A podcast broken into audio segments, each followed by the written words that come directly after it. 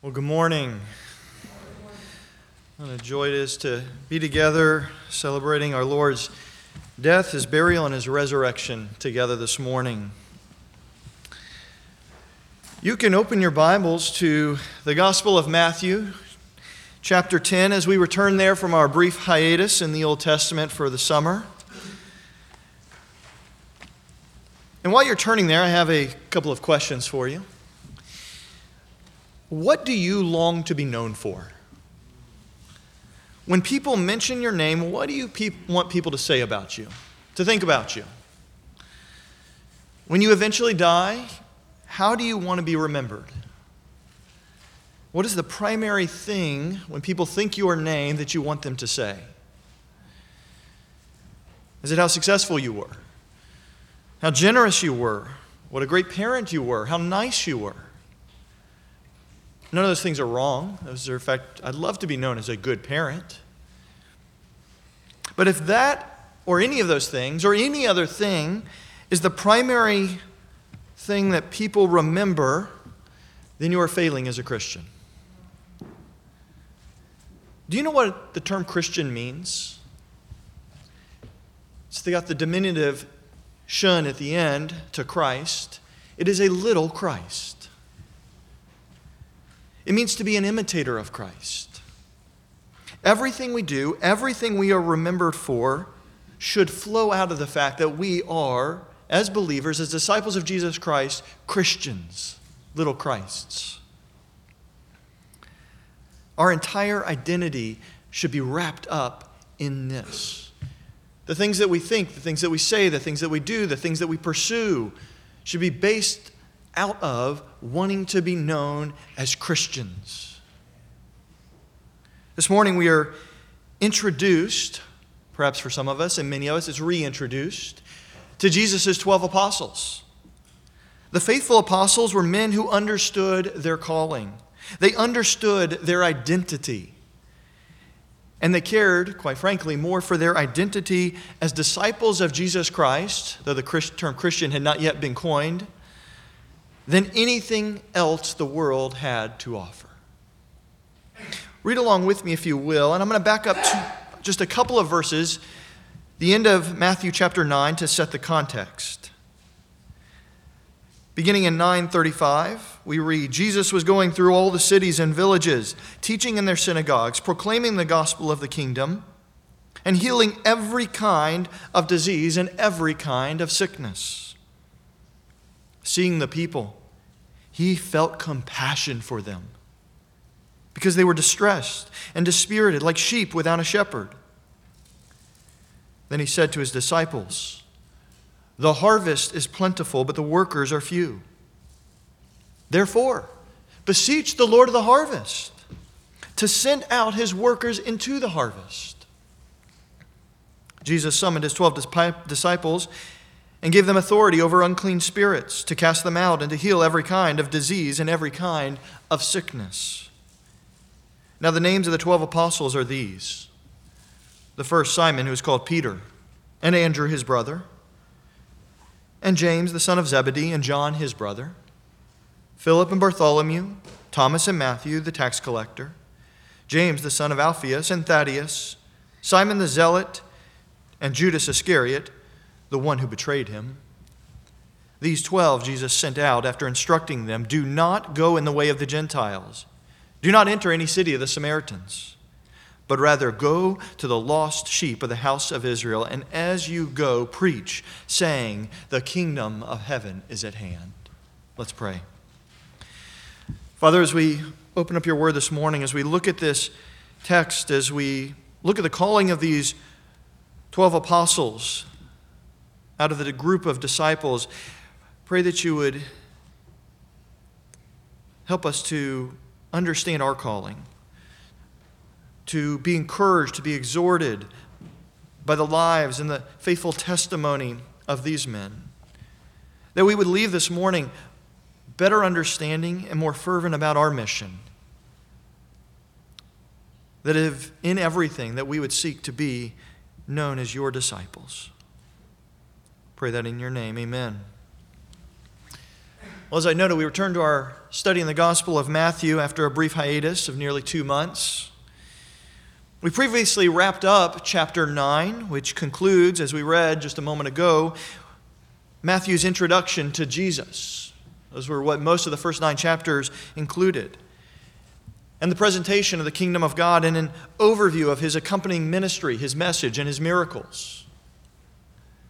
Chapter 9 ends with Jesus' compassion for the people of Israel and his exhortation then to the disciples, calling on them to pray, saying, Beseech, call out to, pray to the Lord of the harvest to send out workers into his harvest. I find it fascinating somewhat that rather than just solving the problem in an instant, what does he do? He calls on his disciples to pray. This harkens right back to the Sermon on the Mount, where he taught his disciples how to pray. It highlights for us the importance and the seriousness of prayer as disciples of Jesus Christ. And not only that, the effectual effort of prayer, the effectual outworking of prayer. Because what do we see right at the beginning of chapter 10? Chapter 10 opens with the answer to this prayer. Now, you may remember that the disciples as a whole were a group of at least no fewer than 70, and perhaps many more than this. These men, and at the time even women, were earnestly praying that the Lord would answer this prayer. And from that larger group of disciples, praying that the Lord would send out workers, there arise 12. 12 who are called and are here designated as apostles, a term which itself highlights their sending out. Remember, he had said, pray the Lord would do what? Send out workers into the harvest. So, what does he do? It's apostles, those who are sent out. Notice the specificity of the answer to prayer. We might use other words such as ambassador, delegate, or messenger, depending upon the context and the purpose of sending. As we know from other parts of the New Testament, there are a number of unique functions these apostles served. In fact, there are others who are later called apostles, though they have a different level of authority. These 12 have a unique authority, a unique ministry compared to later apostles in the New Testament. These 12, though, are given a mission. And as you see right there at the introduction, it's a mission that is an extension of Jesus' own ministry. Matthew, at the end of chapter 9, bookends how he had introduced Jesus' ministry with going throughout all the cities and villages preaching the kingdom of God, but performing every kind of miracle and healing every kind of disease. And he bookends that at the close of chapter 9 and then opens chapter 10 by delegating this very same authority to this group of apostles.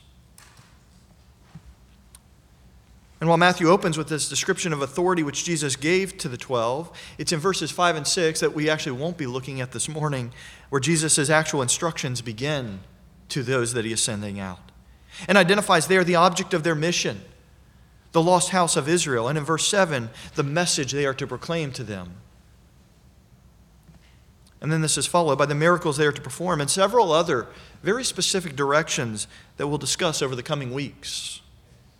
The specific instructions and empowering of the 12 concludes in verse 23, after which it's not that he stops talking to them, but then he broadens the view. It's as if the camera zooms out and includes not only those 12, but now all disciples, and provides additional instructions and directions that apply not just to the 12, but to every faithful disciple of Jesus Christ.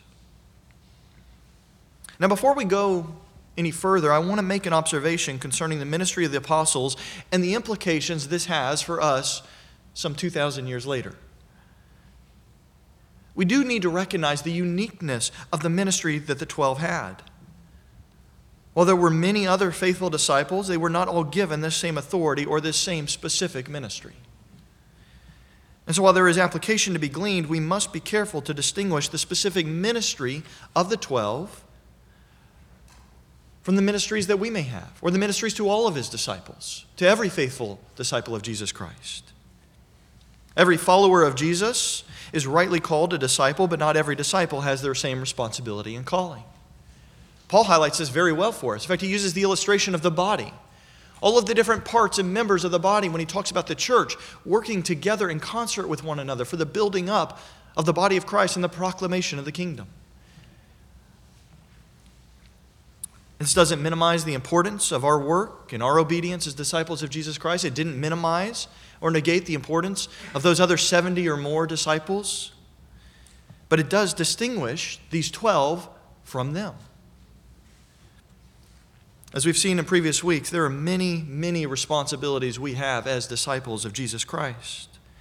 But again, as we observe the apostles this morning and in the next few weeks, our primary focus for application will be on imitating their character and their faithfulness. That is what we need to be thinking about is observing what certainly what they do. What did Jesus call them to? And then note their character and their faithfulness in that calling because that is where we need to be applying. Additionally, I want us to observe something that you may easily miss here. It's the work of the Trinity in this. The work of God the Father, God the Son, and God the Holy Spirit. Because that same Godhead is at work today in leading and directing and supporting, preserving, and empowering disciples of Jesus Christ as they seek daily to fulfill their responsibilities, as we seek to faithfully fulfill our responsibilities as disciples of Jesus Christ. Notice it begins with Jesus saying, Pray to whom? Pray to the Father. Pray that He will send out workers. Chapter 10 opens then with what? The Son sending. And though we're not there yet, if you look down in verse 20, we see the support that the Spirit provides in the ministry. You see the Father, the Son, and the Spirit working in concert through the disciples. We're still called upon to pray to the Father today. We're still called upon to proclaim the message of the Savior, and we're still called to walk by the same Spirit. This term apostle, as we've already noted, refers to those sent. What is another term we might use for those who are sent today? It's missionary. The term missionary implies that they are on a mission, and that mission is to be the proclamation of the gospel, the kingdom of God. The planting, the establishing of churches, discipling, and raising up leaders. We are still to be praying for those to be sent out and praying for those who are sent out. Let me ask you a follow up question. If I were to ask what the primary motivation of missions is, what would you say? Perhaps it's increasing the kingdom of God through the preaching of the gospel. Perhaps you might answer that it's strengthening or building the church. Perhaps it's to provide better theological training. Perhaps to share the gospel to those trapped in the darkness of false religion. Now, all those are good things. None of them are bad reasons at all. In fact, they have biblical support for those motivations. But let me ask you this what was the reason and the motivation for these first 12 missionaries and apostles? Well, the express motivation and reason for Jesus' sending of the disciples is at the end of chapter 9. Summed up in a word, it's compassion. Do you think of that word when you think of missions? When you think of our responsibility as disciples to proclaim the message. Compassion is what moved Jesus to call on the disciples to pray to the Father. Compassion is what moved the Father to answer the prayer of the disciples. This compassion is something we really need to work hard to cultivate. In an age of digital communication and polarizing views, it is easier than ever to lose our compassion for those who we disagree with politically or on social issues. We quickly lose sight of eternity in our fight for the temporal. And I'm not saying that those things are completely unimportant, only that they take a back seat to the condition of a person's soul. These things should never override our compassion for their eternal well being. Our compassion for the lost must transcend our political beliefs. And that needs to be obvious. It shouldn't be that we have to explain that after the fact. It should be obvious that our compassion for people transcend our political and our social opinions. And that compassion is essential in preventing us from seeing other people as the enemy when in fact they are the mission field. Paul writes to the Colossians in Colossians 3:12 saying, "So as those who have been chosen of God, holy and blameless, put on a what? Heart of compassion." But how do you do this? How do you create compassion? How do we cultivate it? Well, one, we need to remind ourselves of the state of those who are without Christ. We can best understand that by remembering that we were at that one time lost without Christ. We were under the same judgment. We were unable to please God no matter what we did. There was a hopelessness. We likewise need to remind ourselves of the impending and imminent day of the Lord. As we discussed when studying the end of chapter 9, that harvest language, that is judgment language. The day of the Lord is a time of judgment. Imminency does not necessarily mean immediacy, but it doesn't preclude it either. And that's why, as I was talking with one person this morning, every generation since Christ's ascension has expected Christ to return. Imminency means that from a human perspective, nothing else has to happen in order for the ushering in of the time of the day of the Lord and the judgment that comes with it. Recognizing that, remembering that, and then remembering the state of the persons around us without Christ will help to cultivate compassion. That's why we've said, and we say it again if you are here this morning and have not repented of your sins, if you have not turned to Christ as your only hope and your only source of salvation, if you have not confessed your spiritual neediness, please understand that that judgment means eternity in hell. And that may seem so abstract because that term hell gets thrown around all the time. But hell is where there is no relief from pain, there is no relief from suffering. As we discussed last week, the most difficult suffering you have on this earth will be a pleasant memory.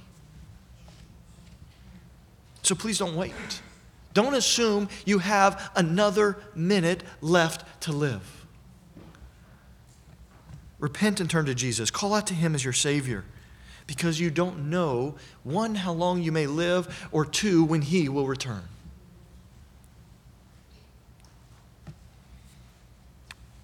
You know, we don't often think about it this way when we think of the 12 apostles or the 12 disciples here, that their calling and their setting apart was an answer to the disciples' prayer, the larger group of disciples. Yes, Jesus called them, but their separate out, separating out and their sending was a direct answer to that prayer, as we've already noted, of that larger group of disciples. I think it's right for us to consider, in light of that, how are we praying today? Yes, we're certainly to be about the ministry and the busyness of being a faithful disciple, but how are you praying? Are you praying for the Lord to send out workers? Are you praying for those who have been sent out? It's appropriate this morning that we have a couple of our missionaries with us. And it's helpful to have them in mind and others in mind when we come to passages like this. Are you praying for them? Are you praying regularly and earnestly for this work?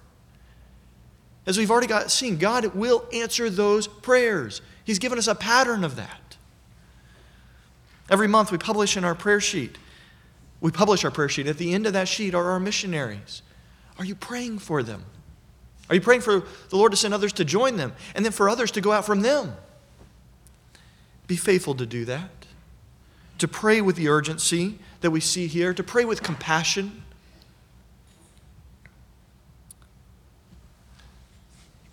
Still today, there's need for workers in the harvest. As we look at those 12 that were raised up, as we look at verses 2 through 4, we see a list of names. Very little additional information is offered to this list of names other than to provide them, those who were set apart, those 12 called apostles. What I'm going to do the remainder of our time is provide a brief snapshot into the life and the ministry of these 12 apostles. We're then going to draw a couple of important, very important conclusions from their lives and deaths that have implications for how we live as apostles of Jesus Christ. Or, I'm sorry, as disciples of Jesus Christ, in light of observing these apostles. Verse 2 is the only time in Matthew's gospel that he uses the term apostle or apostles. But it's appropriate that it's used here in their calling and their sending and their setting apart of these 12. First two names are Simon, called Peter, and Andrew, his brother. Peter and Andrew were early followers of John the Baptist before they were followers of Jesus Christ. In fact, it was Andrew who first introduced his older brother Peter to Jesus when they were in the wilderness with John. It was after meeting Jesus that they left John to follow him. It's because of this, Andrew is often called the first one called. Peter is well known for his prominence and place as first among equals amongst the twelve. Although frequently it's first to put his foot, foot in his mouth. Peter was bold. His boldness and his brashness earned him more than one rebuke, but also earned him a place of importance. While Peter is known for his denial of Christ on the night he was betrayed, from that point forward, he was one of the primary leaders, the boldest of the leaders of the early church ministering in Jerusalem. History tells us that he died a martyr's death, that he was crucified during the reign of Nero in Rome. However, Peter did not believe himself worthy of a death like his Savior. So, as he was about to be crucified, he asked to be crucified upside down because of his unworthiness. And this likely happened around the same time Paul was beheaded in Rome. Andrew, Peter's brother, according to tradition, was a missionary to several countries within the Roman Empire after Jesus' ascension and after Pentecost, particularly around the Black Sea. He founded the Church of Byzantium, later Constantinople and Istanbul. In fact, he installed the first elder or bishop there around AD 38. Like his brother Peter, Andrew, when the time came for his death, he too was martyred, did not consider himself worthy to die in the same manner as Jesus, and was thus crucified likewise upside down on a cross in the shape of an X. He was bound to it rather than nailed, which just prolonged the suffering. In the entry of Foxe's Book of Martyrs, it reads He preached the gospel to many Asiatic nations, but on his arrival at Edessa, he was taken and crucified on a cross, the two ends of which, which were fixed transversely, forming the cross in the ground, hence the derivation of the term St. Andrew's cross. Some accounts say that he hung there for three days before expiring. But here's what's remarkable as during that entire time he continued to preach the gospel to many. Below is a historical account of what Andrew supposedly said when taken to the cross. As he saw the cross and he saw the method of his death, he said, Hail, O cross, inaugurated for the body of Christ and adorned with his limbs, as though they were precious pearls before the Lord mounted you. You inspired in earthly fear, now instead endowed with heavenly love, you are accepted as a gift. He went on to say, Believers know of the great joy that you possess and of the multitude of gifts you have prepared. I come to you, therefore, confident and joyful, so that you too may receive me exultant as a disciple of the one who hung upon you. O blessed cross, clothed in the majesty and beauty of the Lord's limbs, take me, carry me for men, from men, and restore me to my teacher so that through you, the one who redeemed me by you may receive me. Hail, O cross, yes, hail indeed. Next we encounter James and John, the sons of Zebedee. Mark tells us in Mark 3:17 that Jesus nicknamed these two the sons of thunder. As awesome as that name is, we have no idea why it was. We don't know why they received those nicknames, although I like that Jesus used nicknames. It's a question we'll have to wait to ask them in heaven. James is the only disciple whose martyrdom is recorded in the Bible. We find it in Acts 12 2. Herod had James killed by the sword, which means he was likely beheaded. Tradition states that James was a missionary also to Spain, although since he was his death is recorded in Jerusalem, it's if that took place, it's likely that he headed there before returning and being martyred in Jerusalem. John, not to be confused with John the Baptist, is part of the three who form that inner circle of Jesus Peter, James, and John. There was the larger group of 70 or more persons, there was the 12, and then there were the three. John wrote more of the New Testament than any of the other apostles. Jesus, it says, had a fond affection for him. May remember at that Last Supper, we celebrated the Lord's Supper this morning, that he leaned in, he was sitting close to Jesus. John survived to an old age, and while he suffered severe torture, he alone among the disciples was not martyred, or among the apostles. That didn't mean that he didn't suffer persecution, though. According to history, John was partially lowered into a cauldron of boiling oil. He was later exiled to the island of Patmos. In fact, it was there that he received the vision and the teaching of Revelation and recorded it. John returned from exile to Ephesus, where, according to history, he lived out his days. John had a profound impact on the early church as the longest surviving of the apostles. In fact, several of the earliest church fathers claim to have learned directly from John. Next, we meet Philip. We know very little of Philip.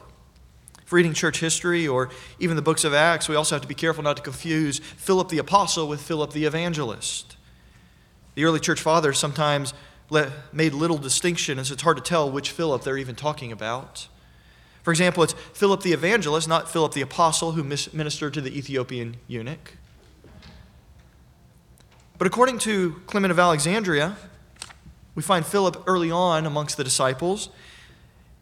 You're in Matthew 10, you can flip back and look at Matthew 8, 21 through 22, where it says, Jesus directed words to, an apostle, to a disciple, specifically, let the dead bury their dead. According to Clement, Philip is that disciple he was talking to. After Jesus' ascension, Philip is said to have gone to Phrygia, which is modern day Turkey, as a missionary, and he was martyred there in Hierapolis, which is far western modern day Turkey. In fact, in 2011, a grave was discovered that many believe to be the grave of Philip. Some accounts say that Bartholomew and he were crucified together and again, while crucified, continued to preach. And so convicting was their preaching that the crowds began to cry for them to be let down. And Philip said, Let Bartholomew down. It's possible that that's exactly what took place because while little is known about Bartholomew from Scripture, every time you find him mentioned, it's Philip and Bartholomew, or Philip with a couple other names and Bartholomew. You never find those two apart.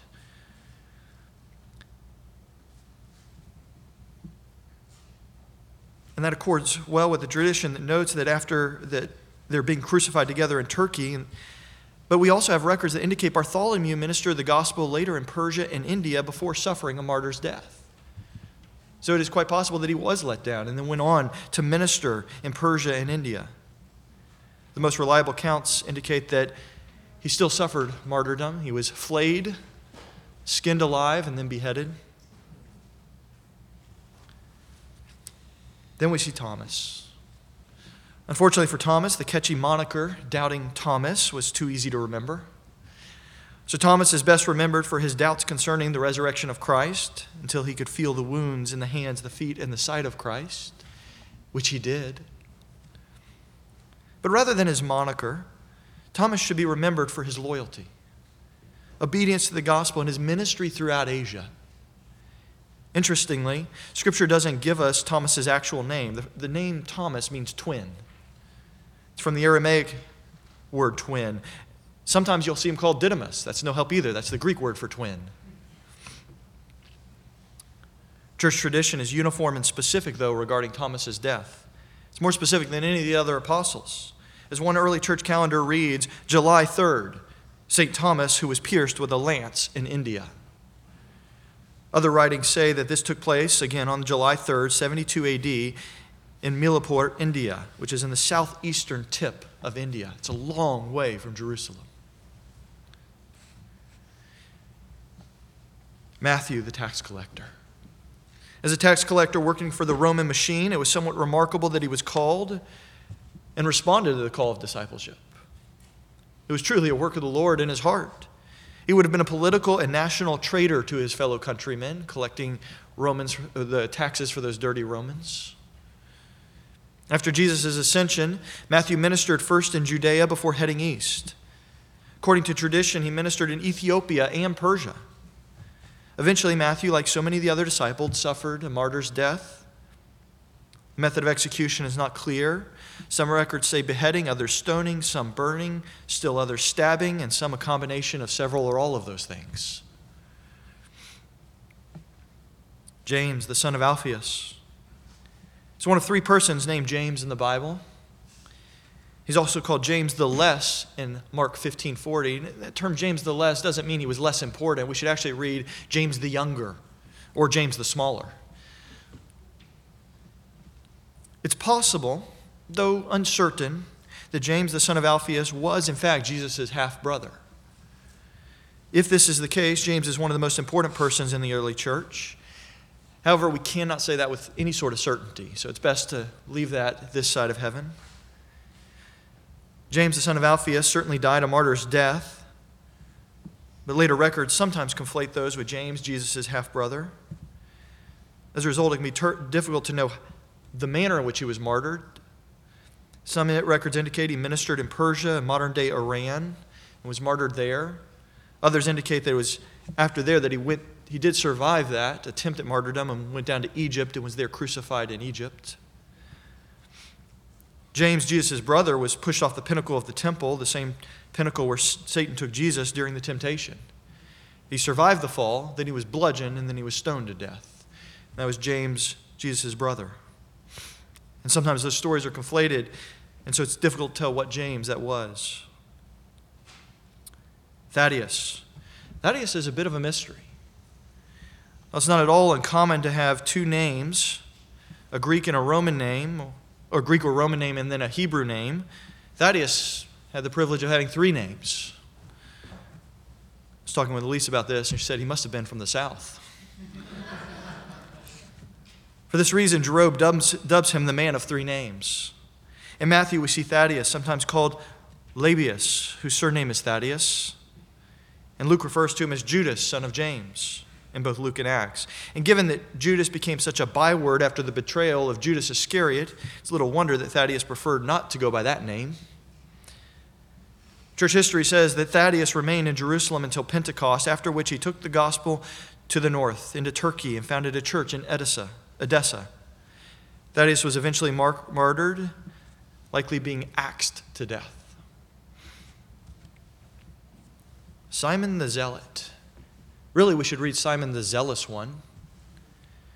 Well, the term Simon the Zealot is often used. The term refers to a zealous one generically. It's unlikely, though not impossible, that Simon was one of, who, of those military zealots who waged guerrilla warfare against Rome. But it's just as likely he was zealous for the law or Judaism before his calling.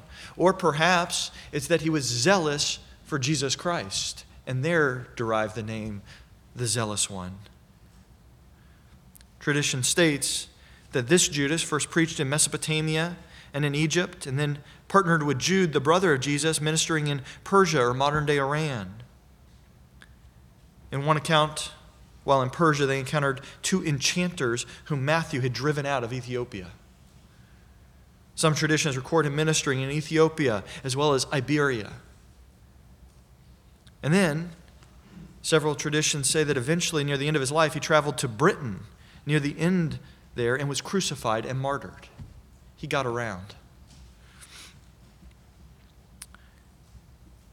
Finally, we read Judas the Iscariot, the one who betrayed him. Here's one who needs virtually no introduction, whether you've been raised in the church or not. He died in ignominy, whose name is synonymous with betrayal and deceit. The term Iscariot has a number of different suggestions, but at the end of the day, we have no idea what it means. I want to point out something kind of neat about that, though. The lack of knowledge that we have about that term Iscariot actually points to the antiquity of the text we have, to the historical accuracy and the ancientness of the text. Well, what do I mean by that? Well, this lack of knowledge points to the fact that even though people didn't know what it meant, they continued to write it down and preserve it. Nobody later would add something they didn't know. And so it must have been original to continue adding it and repeating it and including it. Why else would the copyists continue to record a name or word they didn't know or understand unless they believed it preserved the original? It's amazing sometimes how our lack of knowledge and understanding reveals something even more profound. Matthew adds the note to Judas saying, the one who betrayed him. Matthew, when he wrote, notice this, assumes on the part of his readers an existing understand of the overall story of Jesus, his betrayal, and crucifixion. This is important for our understanding of the context of Matthew and Matthew's purpose in writing the gospel. This wasn't primarily, it doesn't mean that it didn't have a secondary purpose, but his primary purpose was not to first introduce the story of Jesus. He's writing to those who did know the story of Jesus. That must mean he's writing to convince them of something else. As we've talked about more than, on more than one occasion, he's writing to present Jesus as king and to preach the coming of the kingdom to those who already know the story of Jesus. You likely know the story of Judas Iscariot, betrayed Jesus for 30 pieces of silver. That very night, they celebrated the Lord's Supper. Afterward, G- Judas felt regret for betraying Jesus, but rather than repent, and it's an interesting story. When we get to the story of Judas, we're going to talk about the difference between regret and repentance. But rather than repent, he tries to return the money. In other words, he's trying to wipe up and clean up the mess after the fact. It's like when my children try to clean up a mess or a big spill, it's still very obvious what took place. Some of them are getting better at it. Judas tries to clean it up after the fact. He tries to return the money, but when he goes to the religious leaders, they offer him no comfort. They basically say, What, is, what do you have to do with us? Go fix, your, fix yourself. Since he can find no comfort, unable to live with what he does, he goes and hangs himself. You know, we consider this list of apostles, and one thing becomes abundantly clear, particularly for the 11. The 11 faithful apostles. They understood the importance of their message and ministry. They demonstrate obedience to the point of death. Kevin DeYoung writes that one mark of a godly Christian is that they fear sin more than they fear suffering. Sadly, Christians today, especially in the West, appear to be more concerned about suffering or just simple discomfort than they are about sinning. In fact, there's even persons today who want to be called apostles. You realize that? They long for glory, they long for wealth, they want ease, they want comfort. Frankly, the only apostle, apostle they resemble is Judas, who betrayed Jesus for 30 pieces of silver. We are called to emulate the faithfulness of these apostles as they follow Christ. Paul later, later says that. He says, Follow our example as we follow Christ. Living for Him above all else, to be known by no other name, to be known for nothing else. We likewise have a ministry and a mission. We've talked about that. We talk about that every week. And while our ministry and mission have different specifics than that of the apostles, we are called to the same faithfulness. So as we look at these lists of names, we think about Hebrews 11 and that hall of faith. These names function in very much the same way to provide for us the example of those who have gone before us and to set a pattern of faithfulness in the midst of adversity, in the midst of difficulty, in the midst of pain, in the midst of suffering who cared about nothing else other than making Christ known. The question this morning is do you desire to be faithful? And what are you willing to give up to do that? For these men, it was everything.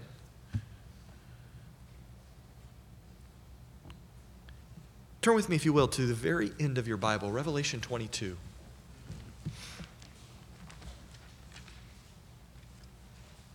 at the end of Revelation.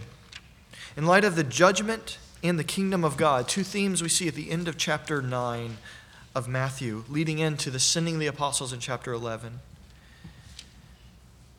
John is given tremendous encouragement. And we see a reminder to faithfulness. Read along with me as I read several verses here, beginning in verse 1 of Revelation 22 to close out our time together this morning. John, talking about the angel who was showing him these things, says, Then he showed me a river of the water of life, clear as crystal, coming down from the throne of God and of the Lamb. In the middle of its street, on either side of the river, was the tree of life, bearing twelve kinds of fruit, yielding its fruit every month, and the leaves of the tree were the healing of the nations.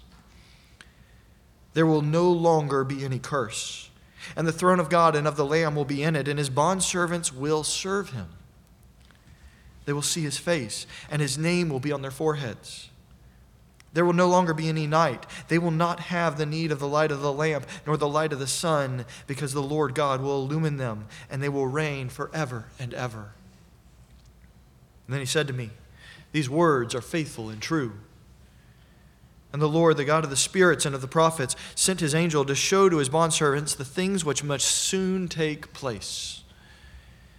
Behold, I am coming quickly. Blessed is he who heeds the words of the prophecy of this book. I, John, am the one who heard and saw these things. And when I heard and saw, I fell down to worship at the feet of the angel who showed me these things. But he said to me, Do not do that. I am a fellow servant of yours and of your brethren, the prophets, and of those who heed the words of this book. Worship God. And he said to me, Do not seal up the words of the prophecy of this book, for the time is near. It is imminent. Let the one who does wrong still do wrong. The one who is filthy still be filthy. Let the one who is righteous still practice righteousness. And the one who is holy still keep himself holy. Behold, I am coming quickly, and my reward is with me to render to every man according to what he has done. I am the Alpha and the Omega, the first and the last, the beginning and the end. Blessed are those who wash their robes, so they may have the right to the tree of life and may enter by the gates into the city.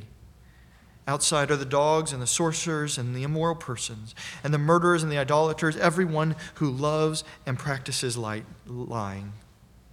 I, Jesus, have sent my angel to testify to these things for the churches. I am the root and the descendant of David, the bright morning star. You see those same reminders the imminency of the kingdom of God, the day of the Lord, the coming judgment, and the call for faithfulness to disciples. And one of those callings, whether you're in your workplace, whether it's in your family, whether it's to go out and be a missionary, is to proclaim the kingdom of God out of a compassion and a desire to see those people brought into the gates. May we be faithful in our discipleship as we seek to follow Jesus Christ. Let's pray. Father, we thank you for the just the reminder of these apostles whom you sent out. Thank you for the reminder of the reason. Thank you for the reminder that you answer prayer. Father, help us to put on this heart of compassion. Help us to long to see person saved from the wrath to come. Let it motivate what we do. May our desire to be known by you be everything. Father, it is a hard thing to do in our culture. We confess that. We acknowledge that. Help us to not be distracted by the things of this world. In your name, amen.